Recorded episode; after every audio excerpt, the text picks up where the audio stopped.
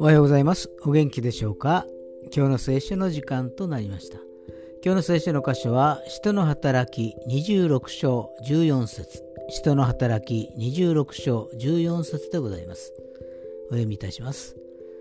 私たちは皆地に倒れましたが、その時声があって、ヘブル語で私にこういうのが聞こえました。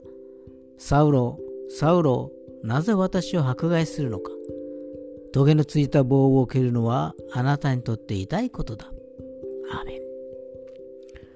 イエス様のお声は責める声ではありませんでした。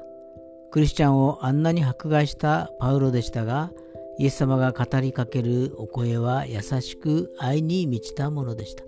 その大きな愛に心動かされ、悔い改めに導かれ、そして十字架の本当の意味を理解するのです。